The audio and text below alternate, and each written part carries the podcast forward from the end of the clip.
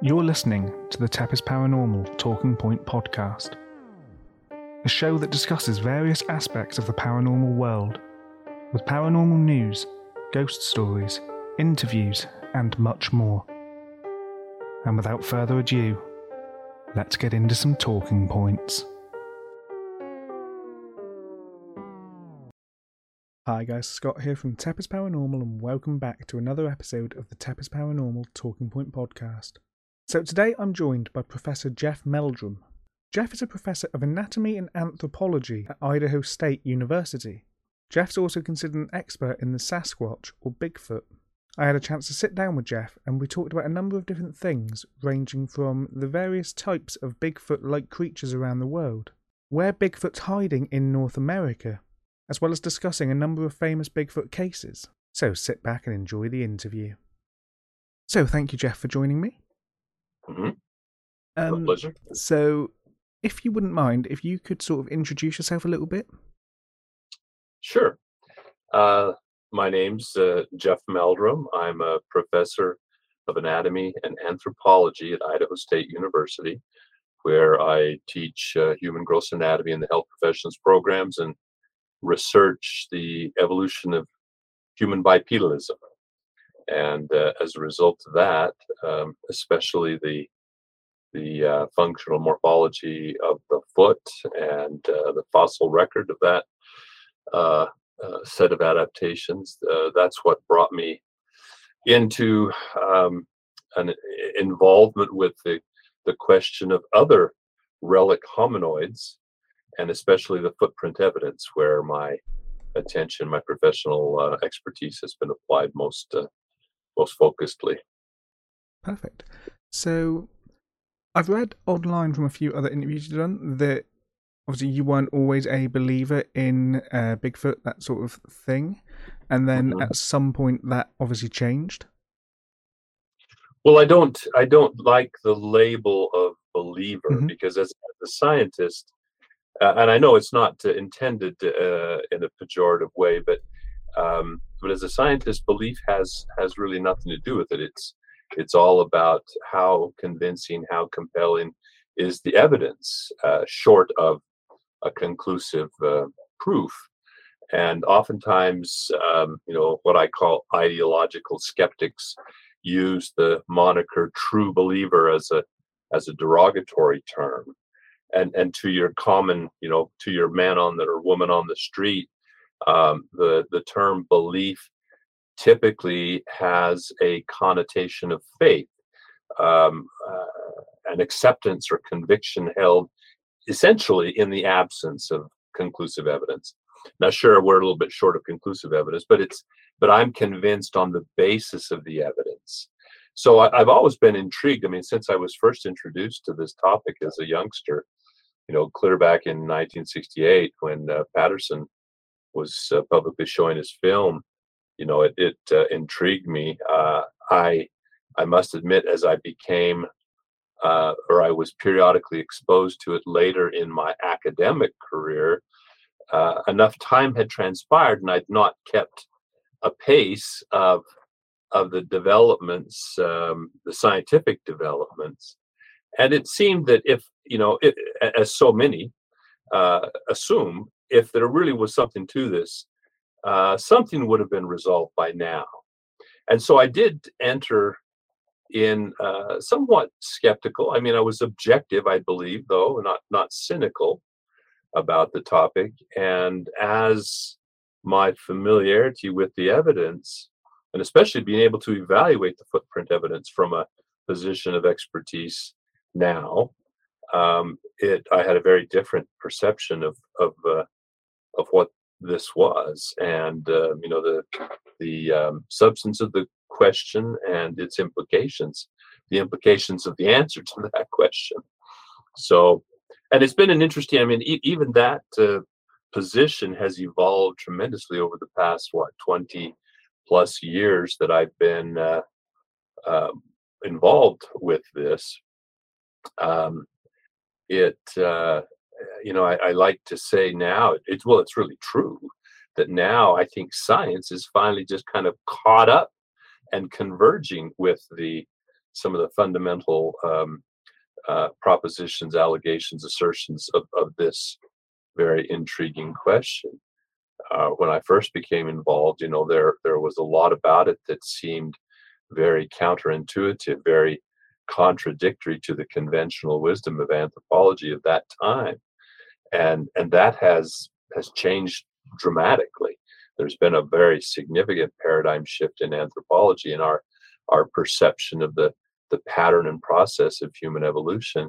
And now the prospect of the possible existence of relic hominoid species is is uh, very um, plausible and in fact very probable given given the recent turn of events with the proliferation of of um, discovered species and the recognition of a much more diverse bushy phylogenetic tree so Okay. So obviously, during that you mentioned the uh, Patterson uh, Gimlin film. Mm-hmm. I think that's, I guess that's one of the most well-known pieces of uh, Bigfoot media, Bigfoot evidence. Um, what are your thoughts on that film?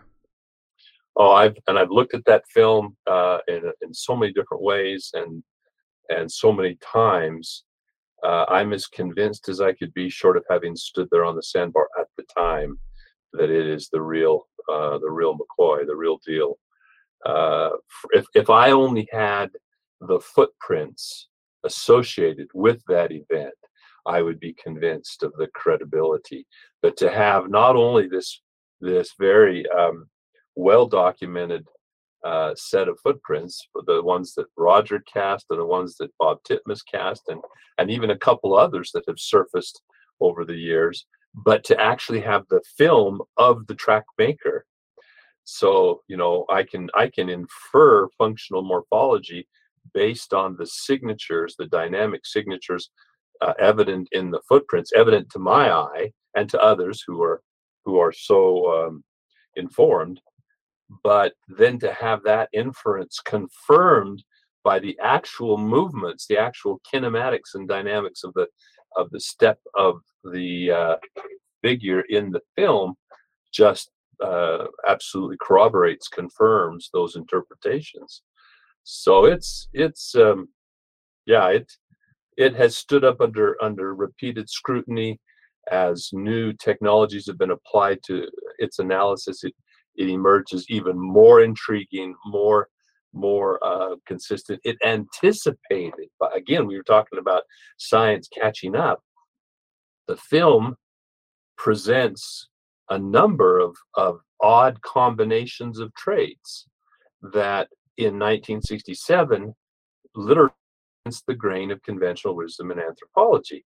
And that was the reason for the sort of knee jerk rejection by the experts is they couldn't accommodate it. There was no there was no um, uh, context, no cubbyhole that would accommodate um, a another bipedal species in addition to Homo Homo sapiens.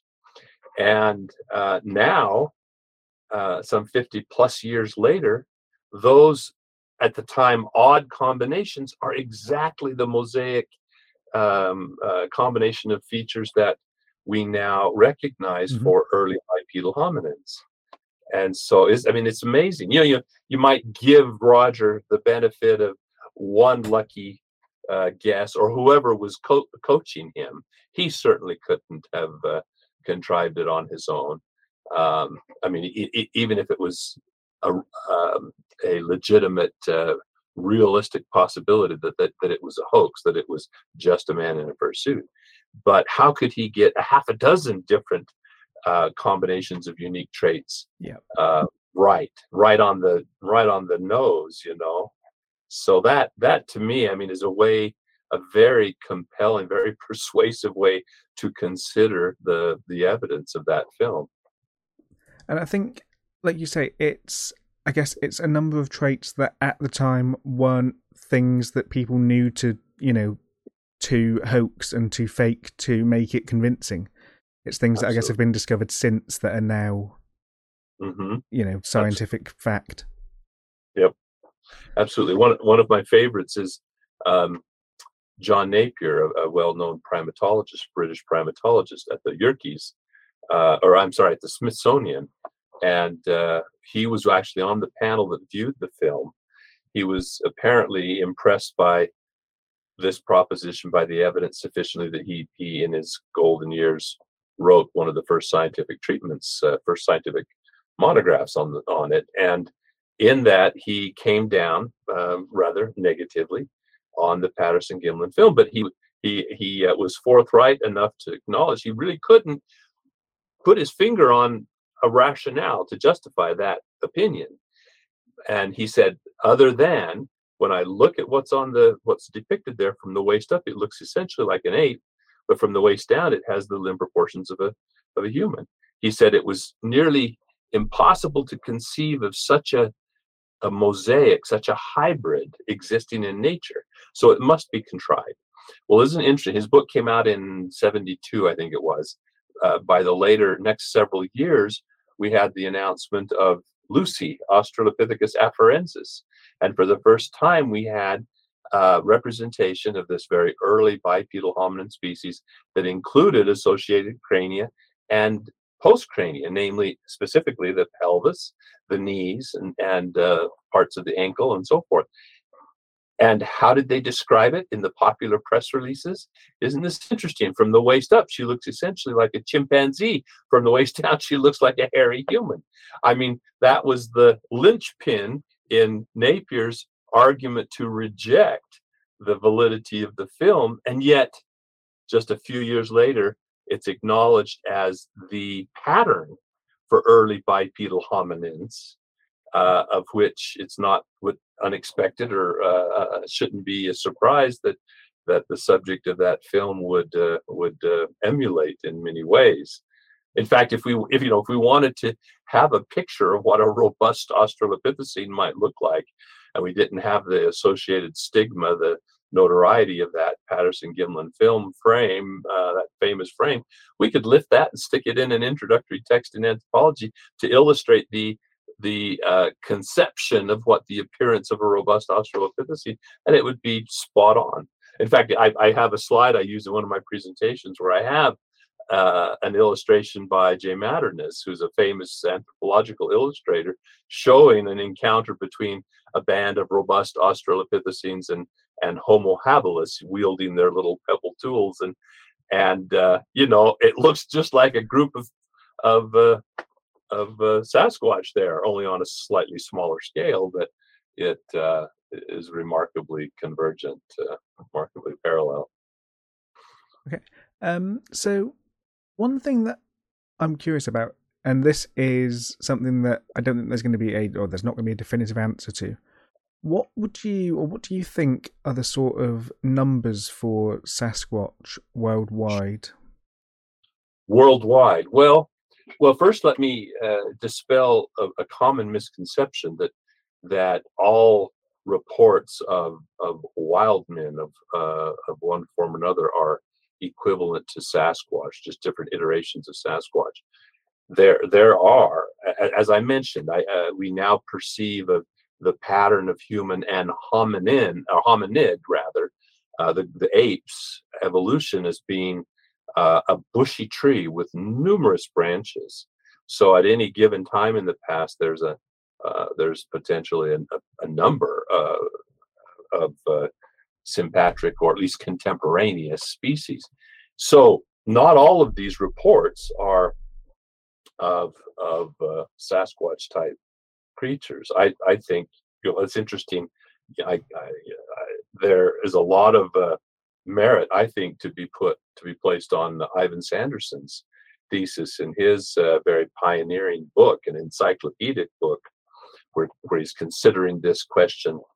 He calls them ABSMs, abominable snowmen, in a generic sense. Uh, but he ends up with four types, and it's very easy to uh, align many of the of the accounts of these four different types. So, but having said that, now there is certainly good evidence of kind of a circum-Pacific uh, distribution, at least, of uh, these these large-bodied uh, bipedal, um, either early hominin or uh, or ape, hominoid, uh, with distribution extending perhaps as far west as the Caucasus Mountains. There's evidence of uh, Sasquatch like uh, encounters and footprints to corroborate those. So, but but but restricting our discussion for just a moment here to, to North America, I uh, given that they are uh, or, or would be a large-bodied ape or hominin. I mean, splitting hairs as to which side of the of the fence we're straddling there on, at this point, because we're we're pretty close to that divergence, uh, that area.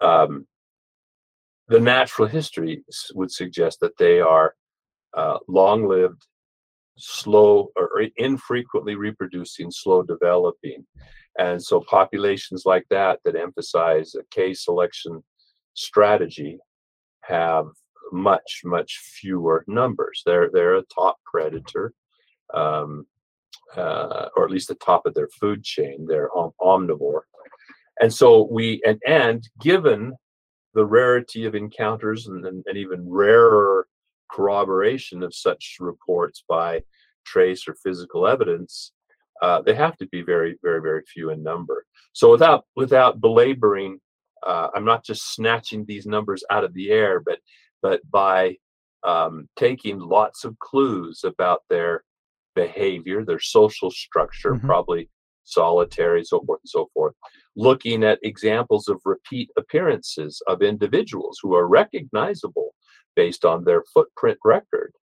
Uh, so we have some sense of a of a range and possibly even you know a, a, a little insight into longevity when you have an adult footprint that spans that in its appearance and discovery spans about uh, you know two decades or more as an adult you know that says they probably lived to be at least 40 50 years i would guess you know if these creatures this species is nested within the great apes and humans um, the life expectancy is pretty consistent throughout. So that range of uh, of uh, you know 45 to 60 years, probably probably pretty good. So it, it doesn't take a lot of numbers to uh, replenish. Given that um, possible social structure of semi-solitary social structure, a large home range in a temperate forest where resources are more scattered, more uh, patchy in their distribution, I would put the estimate in um, North America somewhere between maybe two and three thousand. If you look just at my home state of Idaho, you know, if I look at all the available habitat, I look at um, the distribution of, of uh, other animals based on the productivity of the habitat, like black bear. There's been a published paper that demonstrates a fairly remarkable congruence between bioclimatic factors that seem to determine black bear habitat and where Bigfoot is reported. Not surprising, since they both have omnivorous diet, mm-hmm. have probably similar requirements for cover and so forth.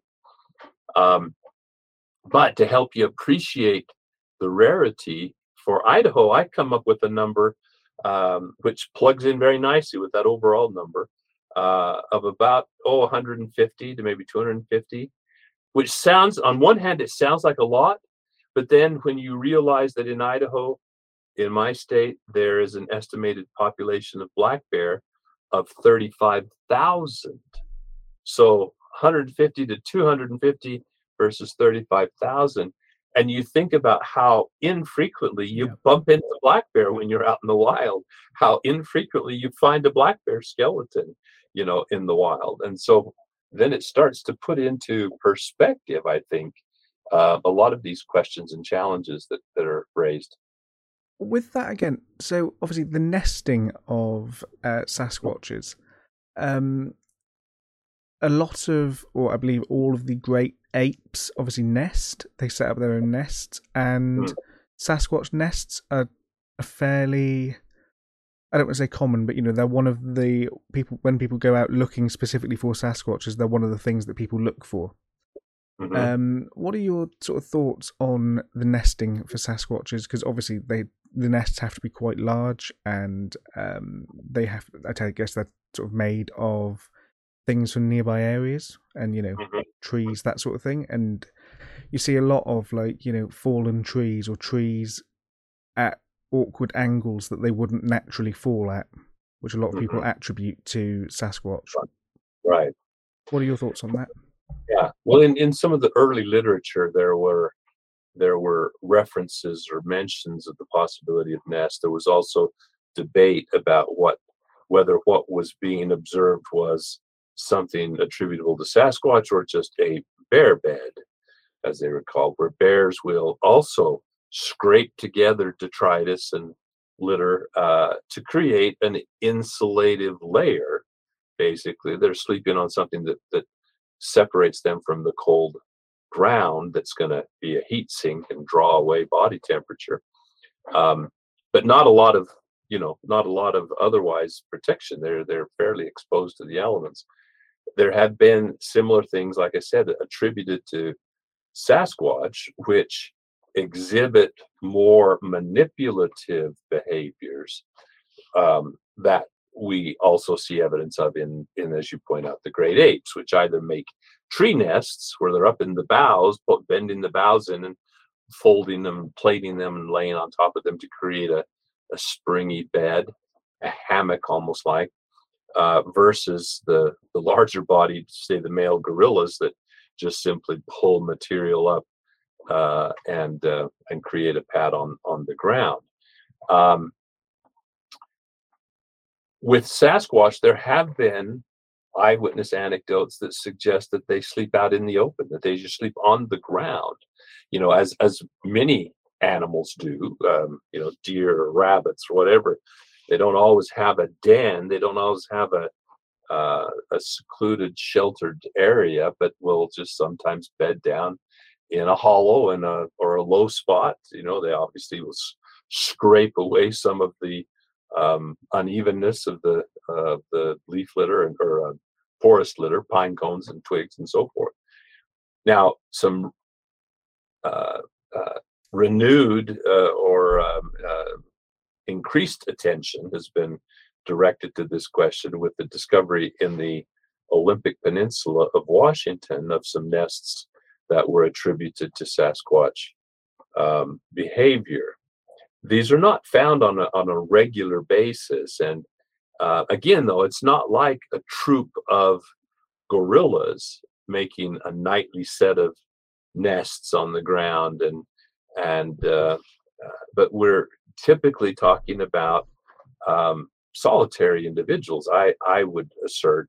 In this case, however, when this these nests were found, there was quite a number of them. There, you know, in excess of five five nests, not of extraordinary size, but big enough that it certainly could accommodate uh, a six to eight foot Sasquatch in a fetal position, uh, uh, resting on this.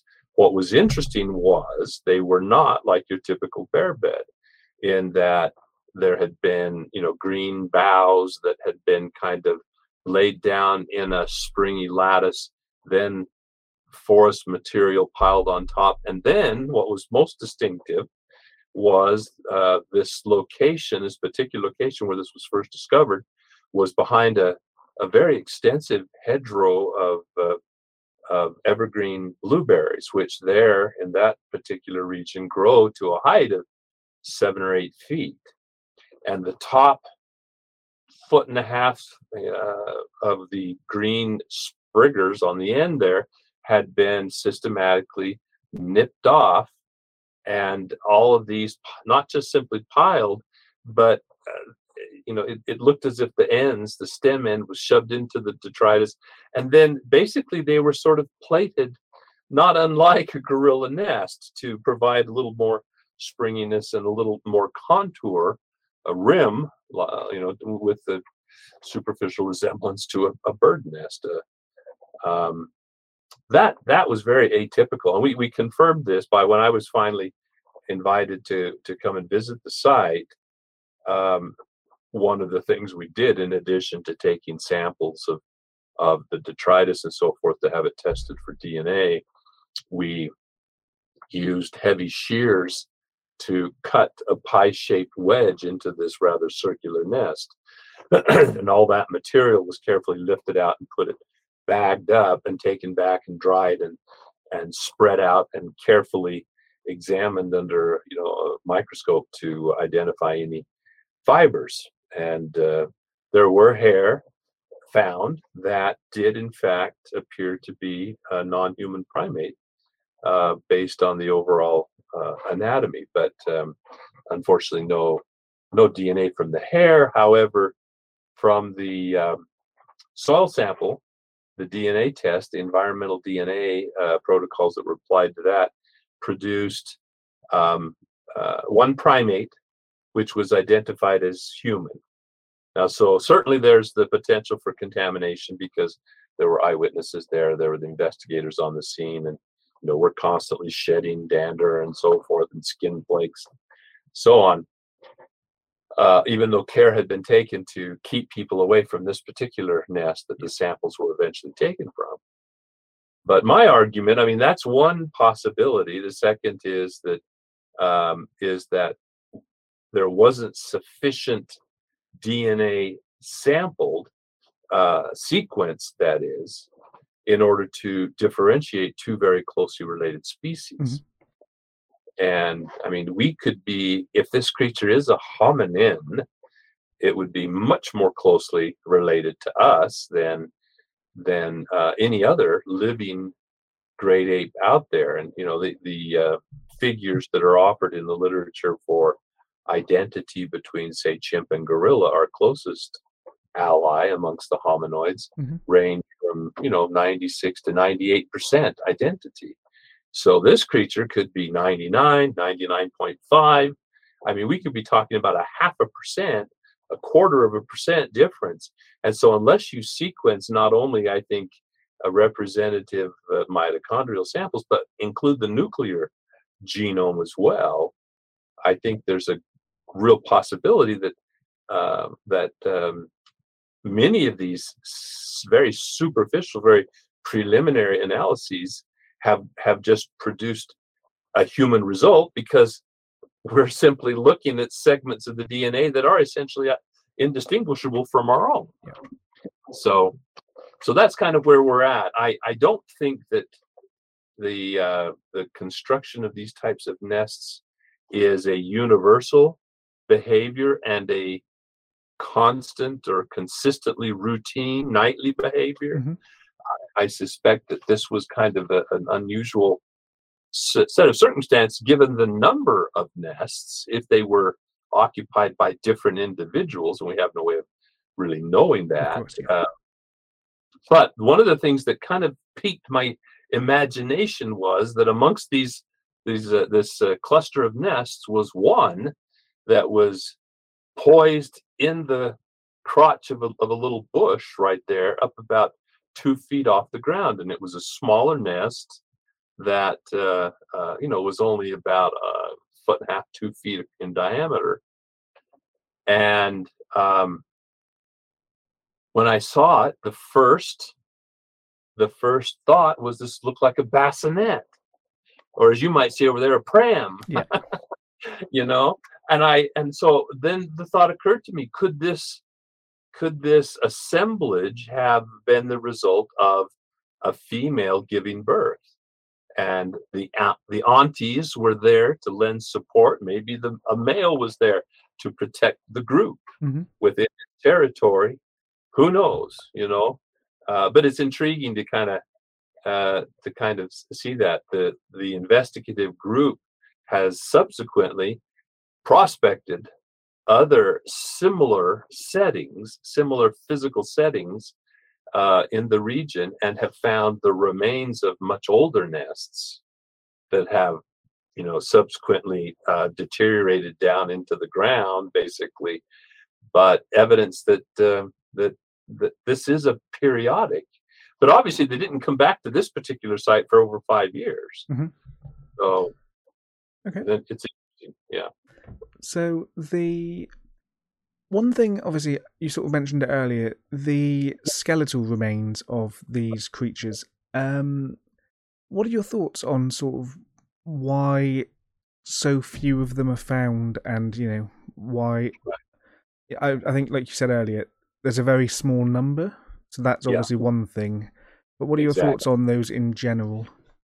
Yeah, well, well, that and that's a good point to uh, mention up front and sort of have in mind as a as a backdrop, and that is the the common denominator of low population numbers, and as we also mentioned, um, long life expectancy, uh, relatively long life expectancy, no natural enemies in the wild, uh, uh, at least for adults. And so, if they survive infancy, then they a death is going to be a fairly rare event. You know, so say take the example of uh, uh, my description of my home state of Idaho here in the northern Rocky Mountains. We have probably more roadless wilderness than any of the other 48 states. So if you've got 150 to 200 Sasquatch, how many of those are geriatric? How many are in their golden years on the verge of, of expiring? And um, so you narrow that down and, and think, eh, you know, it's not beyond the realm of, of reasonable possibility that a death might occur uh, one death maybe in a year or in 10 years. Mm-hmm. And so you think about that in context of, um, you know, the remark about uh, finding bear skeletal yeah. remains. My predecessor, Dr. Krantz, used to, as he describes in his book, would routinely ask audiences how many have ever seen a skeleton of, or a skull of a bear that died a natural death or was or that uh, that wasn't hit by a car or shot by a mm-hmm. hunter. Mm-hmm. And in some 20 plus years of asking that, he never had a single person volunteer that they had. I, I don't ask it religiously. I don't even ask it regularly. But when it comes up, when this question comes up, I then ask the audience.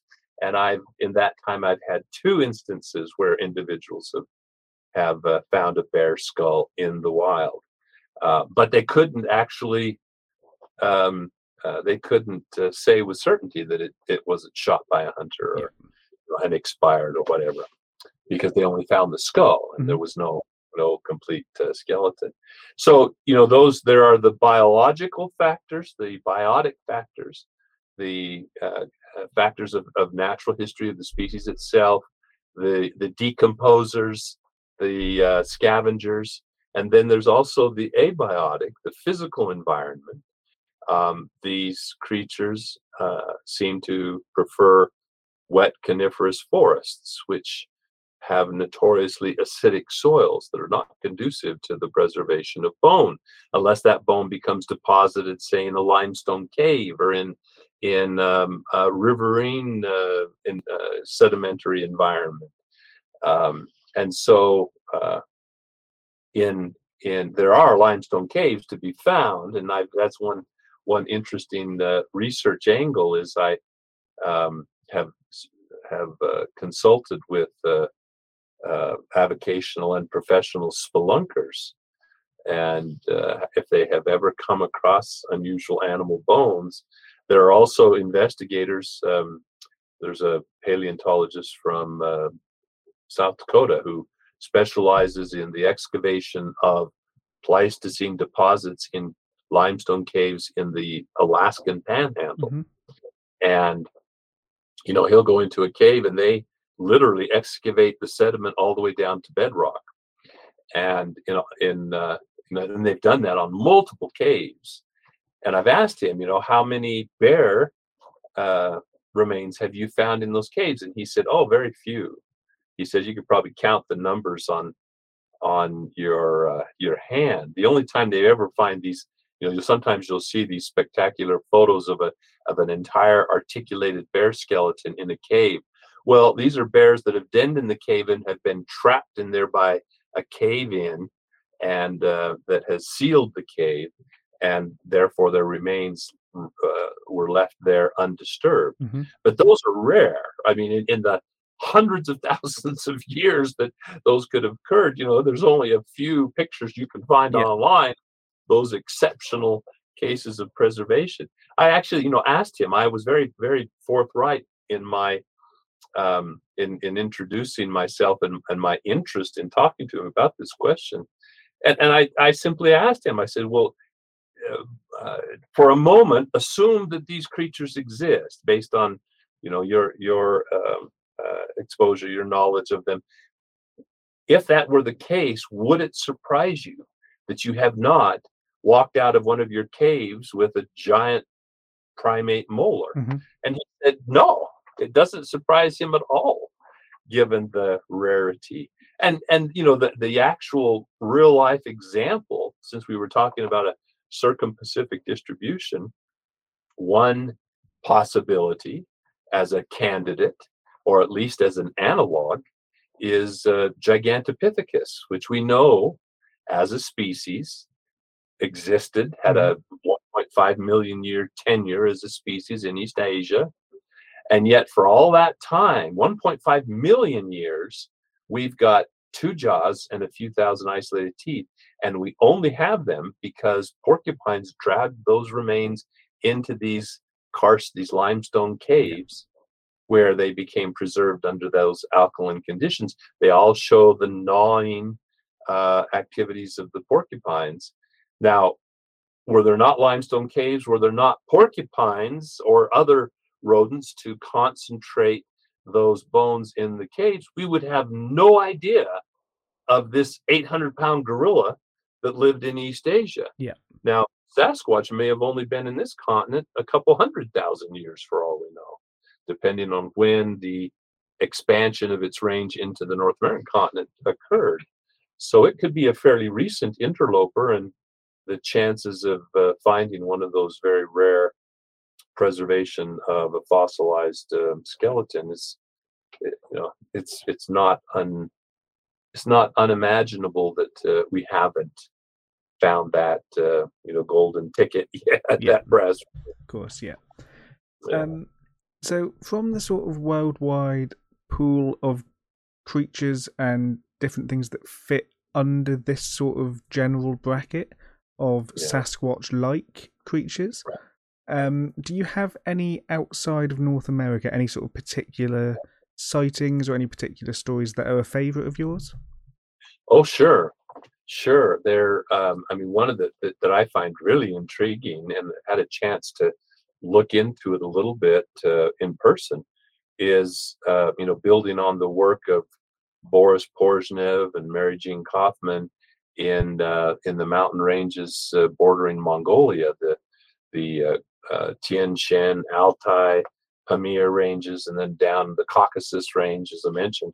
I had the opportunity to visit uh, the Caucasus and spend some time there. And um, you know these these sightings, uh, and, and particularly interesting. I mean, the, we weren't just barking up any any old tree, but one of the things we were investigating, there had been a very well um, wit- a, a, widely witnessed encounter um, with uh, uh, an impressive set of footprints, which measured about 16 inches long, which bore remarkable resemblance to uh, any number of examples in, in my collection of Sasquatch tracks. In fact, if I took, we, we were able to replicate a right and a left that had been cast by a local naturalist who actually owned and ran a natural history museum mm-hmm. in that village that or that town, small town out in the rural town.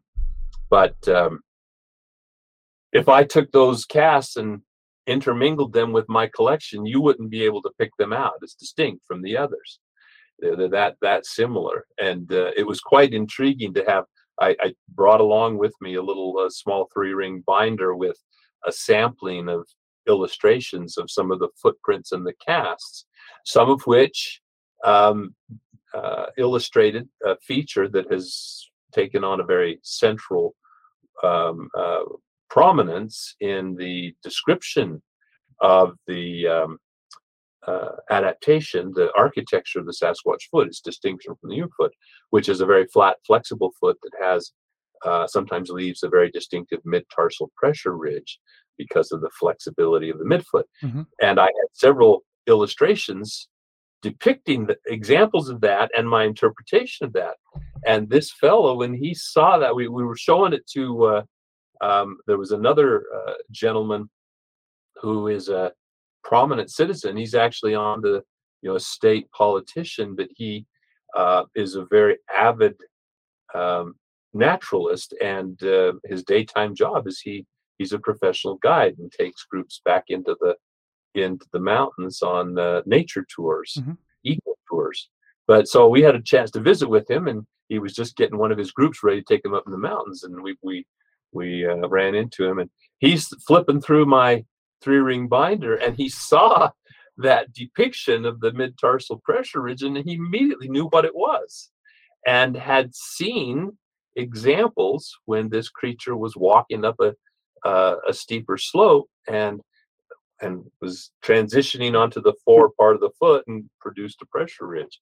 You know, I was really impressed at uh, of that uh, uh, insight that he uh, had already picked up on. But anyway, so that um, in a, so that's a Sasquatch-like tide. But you asked about the others. The reason, the other reason we were in the Caucasus is because there have been numerous reports of more man-like hairy wild men, mm-hmm. uh, relic hominoids, and this region is uh, within the um, the inferred uh, range of the Neanderthal, uh, thought to be extinct. But yet, here are these reports of creatures who, now in this case, leave footprints that are more human sized, that do show an arch, but have a very robust, very splayed foot. Um, but these creatures are described as being more human sized, but still covered with hair, um, but more intelligent, more not less animal like, more human like, in that they try to interact even with the locals. Um, there's the famous work of uh, Myra Shackley, a British archaeologist who did her thesis work in uh, this general region on uh, Neanderthals, archaeological sites attributed to Neanderthals, mm-hmm. and they would actually collect these Mousterian spear points, these uh, stereotypical stone tools of the of the Neanderthals. When shown to the local residents, they would look at them and say, "Oh yeah, the Almas make those, or the Almasti. They had different. The Almasti make those. Why are you interested in them?" and that she would say, "Well, the Almasti. Who are the Almasti? Oh, they're these these backward people, like kind of you know they sort of hillbillies as they as they yeah. describe them. These backwards people that live up in the mountains. They're covered with hair. You know these wild people." And uh, we trade with them once in a while, you know, but pretty much we leave them alone; they leave us alone. It's, it was just a matter of fact that she was impressed with the consistency of the reports and description of this that she actually went out on a significant uh, professional limb and published uh, not only had a, a, manuscript published in uh, I think it was uh, was it archaeology journal of archaeology but also published a, a monograph a book uh, is under a couple of different titles depending on which side of the pond you're on over here it was still living the big uh, the Neanderthal, Sasquatch, and Yeti enigma or something like that. Mm-hmm. Um, but uh, she's no longer in academia, unfortunately. But but it was uh, an interesting contribution and uh, made a lot of the literature from uh, due to you know as a result of her uh, research uh, pursuing her doctorate. A lot of that literature and a lot of the um, foreign publications she made available to Anglophones and uh, very significant contribution. Cool. So I think, like you say, one of the things that interests me with that is I know there's a large number of uh, tribes in, you know, South America and generally across the globe that are completely separate from, um, you know, from I guess modern civilization. Yes. And I guess it's completely plausible in a similar route that, in the same sort of way, these sort of tribes are less uh, evolved and less advanced than you know some of the other modern civilization. Mm-hmm. Technologically and culturally, or well, mm-hmm. not culturally, I should say that, um, uh, but technologically less advanced. But they that they are unquestionably modern Homo sapiens and they and, and, it's interesting you know the fact that they some of these have remained so elusive uh, they are social. There are large groups of them. They live in villages. They have they have structures. You know, they have villages and homes and so forth.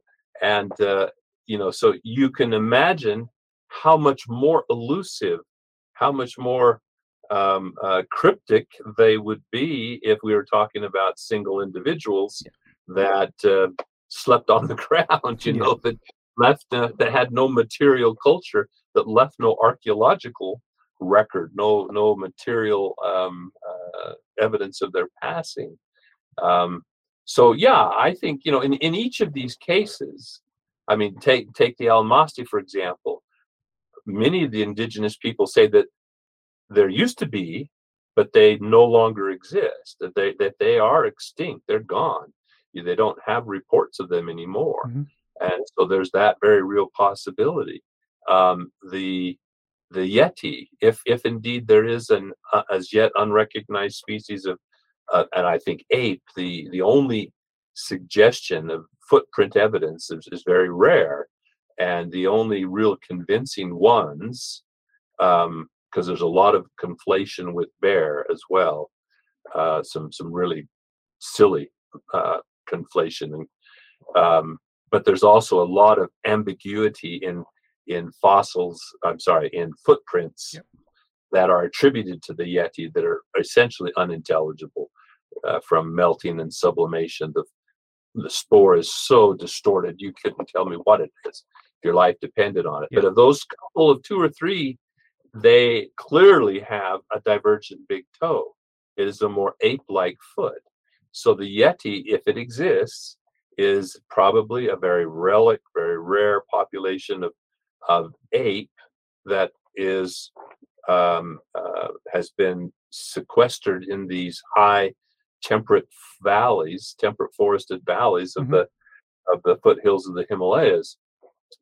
The other one is uh, very likely is the um, uh, known by a number of names, the Orang Pendek, Idutu, or Ebu Gogo, Endutu, uh, and so forth. Um, that uh, has gained more attention uh, in uh, subsequent to the discovery of Homo floresiensis, the hobbit. I mean, now suddenly we've got a fossil that uh, is of a, a hominin, uh, certainly not Homo.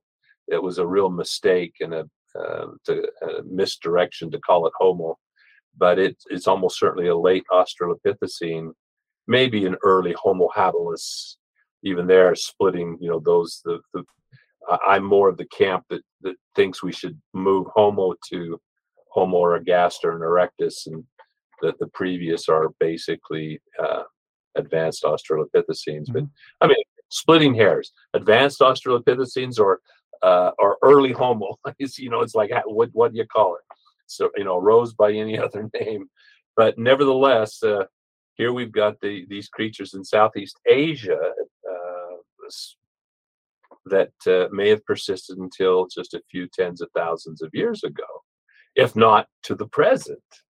Um, and that's the funny thing, you know, these those who discovered the fossils and drew attention to their recent vintage also kind of sheepishly acknowledged in a way i guess I mean, that's maybe that's an unfair characterization but did acknowledge publicly that oh and by the way the locals have been telling us stories about these little hairy people that live up in the mountains all along. Yeah. So maybe they aren't gone. You know, maybe they aren't altogether gone. And there's been some great um, uh, research published recently. Um, Dr. Gregory Forth from the University of Alberta uh, just published a book for a more general audience looking at the probability of connecting these dots. Mm-hmm and um, it makes a very he makes a very compelling case. So so those are that, and then there's a few others kind of uh, tossed in for good measure. There was recently a a book that uh, drew attention to reports of some sort of relic hominoid in um, in South Africa, mm-hmm. and um, you know what. And there and there are other stories. They don't get as much attention because you know Africa has its share of of uh, known relic hominoids, and they really are relics. These these uh, populations of chimpanzees and uh, mountain and lowland gorillas and bonobos.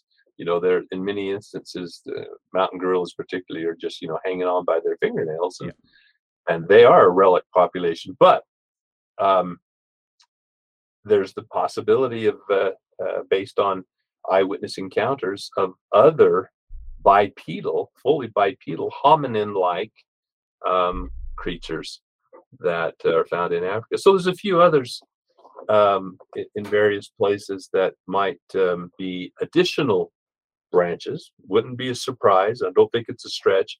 There was actually a time, you know, when I was kind of reluctant to talk about or to bring up these other. I mean, it's one thing to to potentially be labeled as as nuts uh, because you're entertaining one creature, but then to suggest there's four or, or more, but but actually, I think it's reinforcing because it it lends substance to this now this uh, much more acknowledged pattern of evolution that there is this bushy tree and that you might expect differing branches yeah. in different um, geographical regions that represent uh, various persistent lineages rather than just just one certainly more than us. Mm-hmm.